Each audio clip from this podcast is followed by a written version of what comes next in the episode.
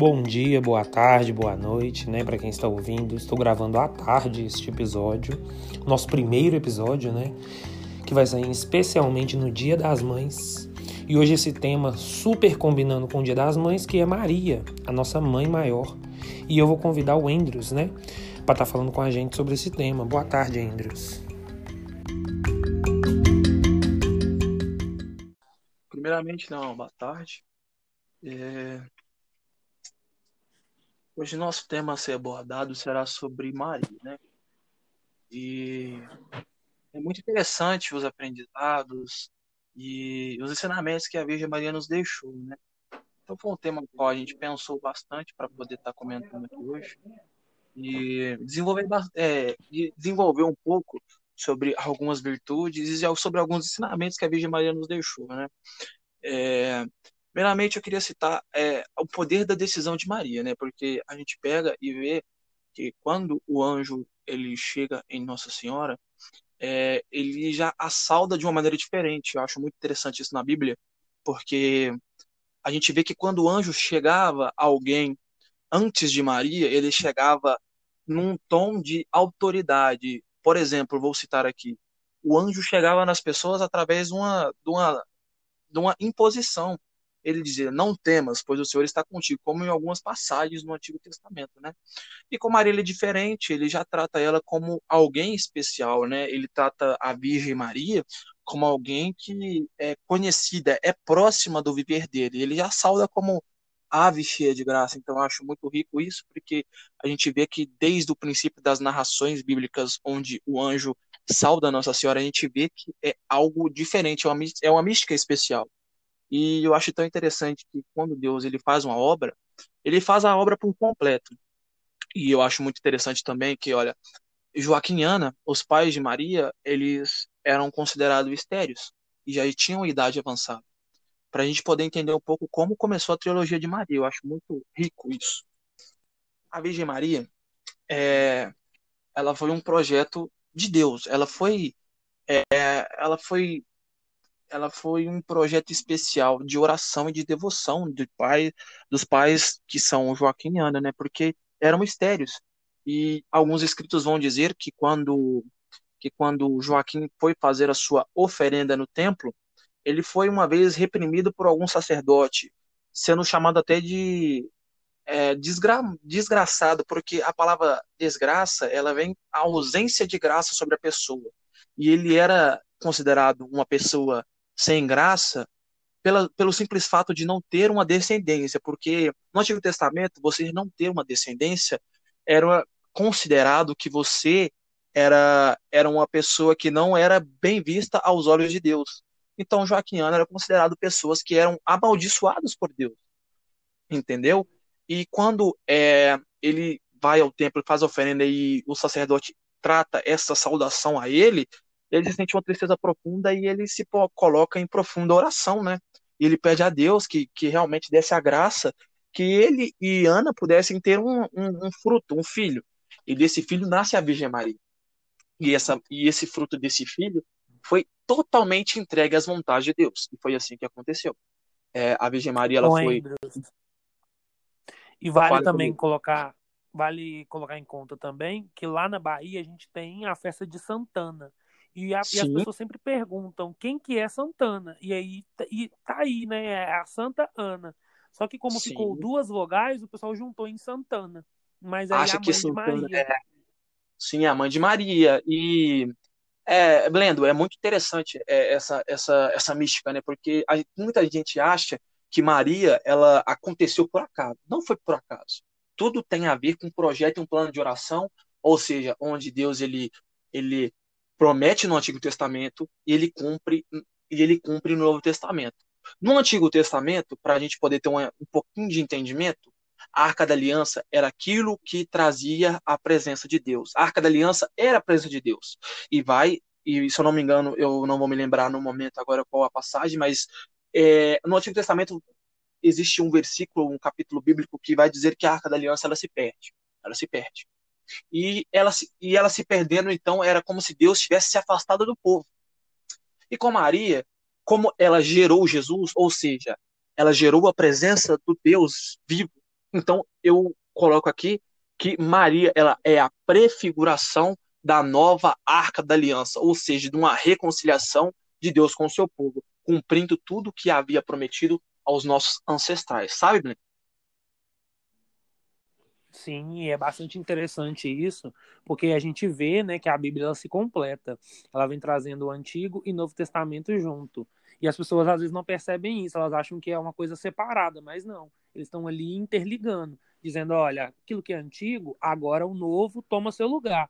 Mas não deixa de ser igual, não deixa de ser único, né? Porque Deus fez ele tudo único. Com certeza. Você me fez lembrar de uma coisa muito interessante. Você falando do Antigo e do Novo. A gente sabe que a primeira mulher foi Eva, no Antigo Testamento. E quando o anjo salda Maria no Novo Testamento, ele chama ela de ave, ou seja, ela é o oposto de Eva, é uma, uma criatura nova gerada por Deus, como, uma, como Eva também foi. Só que ela seria uma mulher que é, ela traria a reconciliação com o povo de Deus. Ou seja, Eva foi aquela que, segundo as narrações bíblicas lá em Gênesis, foi aquela que induziu junto com Adão ao pecado. E já no Novo Testamento, Maria é aquela, a ave, ela é ave porque ela vem trazer o conforto de, da presença de Jesus, a, o que foi prometido aos nossos ancestrais e o que nos foi prometido também. Sabe?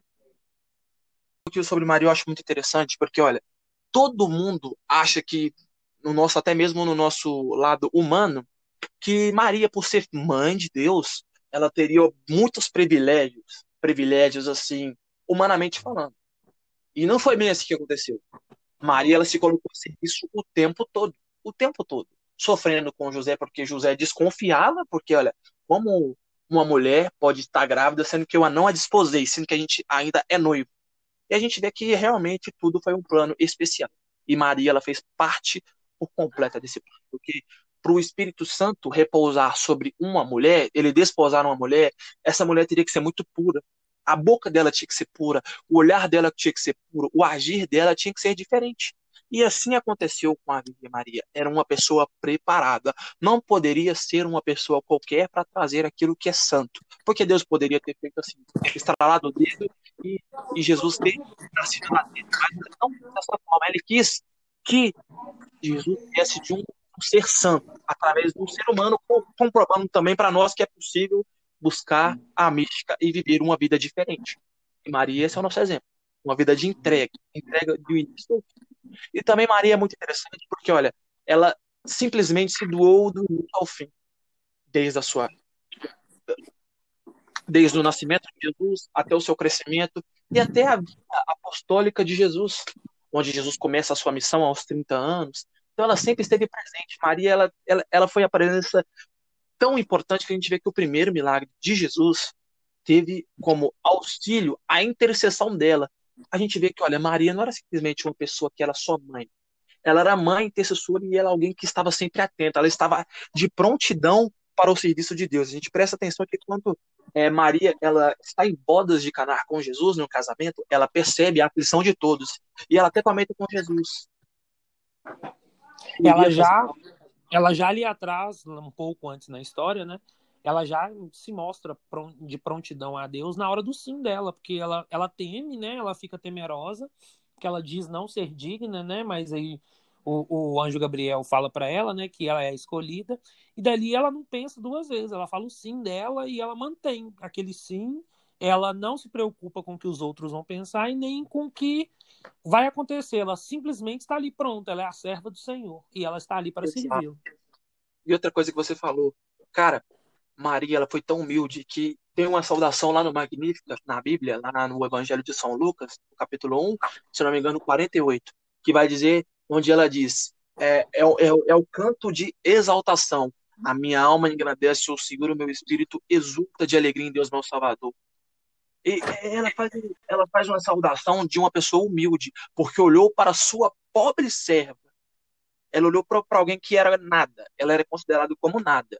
Ela se considerava pequena. E o interessante na graça da fé é que quanto mais pequeno você se sente, você se julga, maior é o seu crescimento espiritual. E a gente entende que Maria ela é o exemplo perfeito a ser é, seguido também. Maior é o nosso crescimento espiritual. E Maria é prova disso, porque quando ela se coloca como pequeno, ela se torna grande.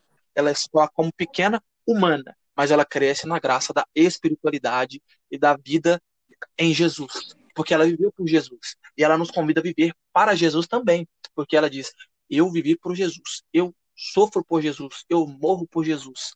E isso nós somos convidados a viver também ali pouco, né? Ela, ela, a gente andando um pouco mais na história, né? Depois do Sim de Maria, a gente vê a questão dela da fuga para o Egito, porque ali nasce a criança, né? E pela perseguição de Herodes, ela sai com José. Né? A pessoa de José é muito importante na vida da pessoa de Maria também, porque ao saber de tudo, ele também aceita. Ele também, né? É um servo do Senhor. Ele se casa com ela, eles vão para Belém, tem aquela criança e logo ela tem que partir para o Egito. E ali, é, em meio ao resguardo né, daquela época, que hoje em dia também a gente vê que as mulheres grávidas, eles não pensam duas vezes, mais uma vez, ela sai dali de prontidão a, a obedecer à ordem de Deus. Ela sai de Belém e vai até o Egito, quebrando ali né, a, sua, a sua quarentena ali de resguardo. E é muito interessante isso, né? Ela quebra isso, ela quebra é, essa pausa e a gente vê que uma mulher desse, decidida e outra coisa, ela, ela mostra que ela é atenta a tudo que Deus pede. Ela é atenta, ela é disposta, mesmo diante do seu cansaço, porque a gente sabe que a gravidez não é algo fácil para uma mulher. E a gente sabe mais, mais, mais ainda sendo mãe do Messias, como deve ter sido difícil a gestação de Jesus. E aí a gente depois, a gente vem, né? Já a Bíblia já nos mostra ali a bodas de Caná, mostra a apresentação do Cristo, né? Na, na, aos 12 anos, e depois ela vai nos mostrar mais a ênfase na boda de Caná, ali onde a gente tem Maria, com a sua percepção, com a sua com seu silêncio, né, e, e, sua observação, como sempre é citada na Bíblia, como sempre é citada a pessoa de Maria, ela observa ali que o vinho acabou e ela sabe a quem ela vai recorrer, ao seu filho, que ela sabe que ali é o momento que ele já está pronto para começar a sua vida. Exatamente. Ela, ela, a vida dela é, por, é de Jesus. A vida dela é por Jesus. Isso que é o lindo. A gente vê que quando, quando Jesus sofre é, mais para frente, Jesus começa a missão, ela sofre tudo que Jesus sofreu, ela se felicita com tudo que Jesus é, conquista, tudo que Jesus realiza. E eu acho muito interessante que ela foi tão de Jesus que quando Jesus ele ele começa a, a, o seu martírio no deserto, ela sofre com Jesus. Quando, ela, quando Jesus começa a sua luta é, para chegar ao Calvário, ela sofre com Jesus todas as chagas, mutilações, ela sofre. Eu acho muito interessante que vai, vai ter um santo que vai dizer uma coisa tão linda que é assim, ó. Tudo o que Jesus sofreu no seu corpo, Maria sofreu na alma. Ou seja, Maria ela é conectada de corpo e alma a Jesus. Eu acho isso muito lindo, porque é algo mais profundo do que nós humanos possamos entender. Porque ela ali, ela entende, né, que ele é o, é o Salvador, ele que vai salvar o mundo, e ela, é, ela não, não, se vangloria por ela ter sido Exato. a mãe dele. Pelo contrário, ela se torna humilde e se torna ali parceira dele. Fala assim, não, o que ele precisar, eu estarei pronta aqui.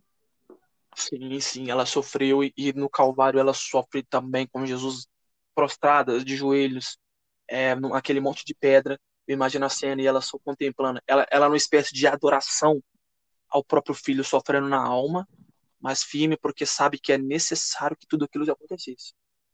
Esclarecendo uma dúvida também, Blendo, muita gente questiona, fala, Maria, ela não está morta. Segundo o livro, o livro de Todos os Santos, que é um livro muito rico da nossa igreja, ele vai nos dizer assim, olha, Maria, ela realmente ela morre. Mas olha que interessante. Esse livro ele vai relatar para nós que quando Maria, logo depois da, da, da, da morte, ou seja, do ressurreição de Jesus, quando Jesus ele, ele sobe aos céus, Maria ela viveu um tempo, mas com o tempo a idade de Maria também chegou e ela veio a, a ela veio também a morrer. E muitas pessoas é, dizem que Maria não morreu, e pelo contrário, esse escrito vai dizer que Maria morreu, mas é algo muito interessante, é uma mística muito forte. É o que acontece? Quando Maria morre, ela é colocada numa, numa, numa gruta, num sepulcro, como Jesus foi. Só que vai dizer os escritos que é, Satanás ele tentou apossar-se do corpo de Maria, porque a gente sabe que por Maria ter vencido o pecado, ter negado a tudo, o demônio ele a odeia. Então esse escrito vai dizer que Deus, o próprio Deus, ele manda os seus anjos para que ele possa pegar o corpo de Maria e arrebatar em vida. Isso é, é, é algo muito, muito lindo. Eu convido até alguém que tiver curiosidade de, de, conhecer mais, conheça um pouco do, do, do, livro sobre do livro de todos os santos. É um livro muito rico da nossa igreja católica apostólica romana e vai nos narrar justamente essa grande dúvida de algumas pessoas. Então Maria, ela sim, ela morre, mas por esse por esse como é que eu posso te dizer? Por esse fato Doação, de tentarem, né? por esse fato de tentarem apossar-se do corpo de alguém que é santo, o próprio Deus manda que os seus anjos eles vêm e busquem o seu corpo e levem ao céu. Ou seja, Maria ela, ela veio para Deus por completa e ela vai voltar para Deus e voltou por completa. E sem contar no seu poder de intercessão, que é um, algo extraordinário. Ela não deixa nenhum dos seus filhos que rogam na sua presença sem ser desamparado. Eu acho isso muito lindo. E foi bom você ter falado que as pessoas às vezes têm ali no dia 8 de, de setembro, né, a festa de Assunção de Nossa Senhora, mas não entende, acha que simplesmente ela né, foi buscada pelos anjos e elevada aos céus, mas não entende a mística da história, o porquê que isso aconteceu. Isso é muito importante. Isso é uma coisa muito rica. Né? Para nós católicos, para o cristão, na verdade, o cristão ciente, isso é algo muito lindo de se entender. Ou seja, Deus ele cuidou de Maria do início ao fim. Maria sofreu, sofreu, mas ela nunca foi desamparada por Deus. Nunca foi. Nunca foi. Quando ela pisa na cabeça da serpente, ela pisa porque ela teve uma força maior do que a força do inferno. Ela pisa porque ela teve a força do Deus Altíssimo. Ela pisa porque ela, ela é perseverante nas suas orações. E nos próximos episódios a gente vai contar mais sobre Maria. Isso só para a gente ter uma introdução da gente conhecer quem é Maria. E eu acho que isso foi muito importante nesse podcast de hoje. Bonito, muito bonito. E aí a gente encerra aqui hoje esse podcast bonito em relação ao Dia das Mães, falando sobre a nossa mãe, né, a nossa mãe maior de todas, que é Maria, que merece toda a honra e glória da humanidade toda. Com certeza. E a gente deixa aqui o nosso abraço e, e um feliz Dia das Mães para todas as mães que procuram em busca se espelhar sempre na pessoa da Virgem Maria.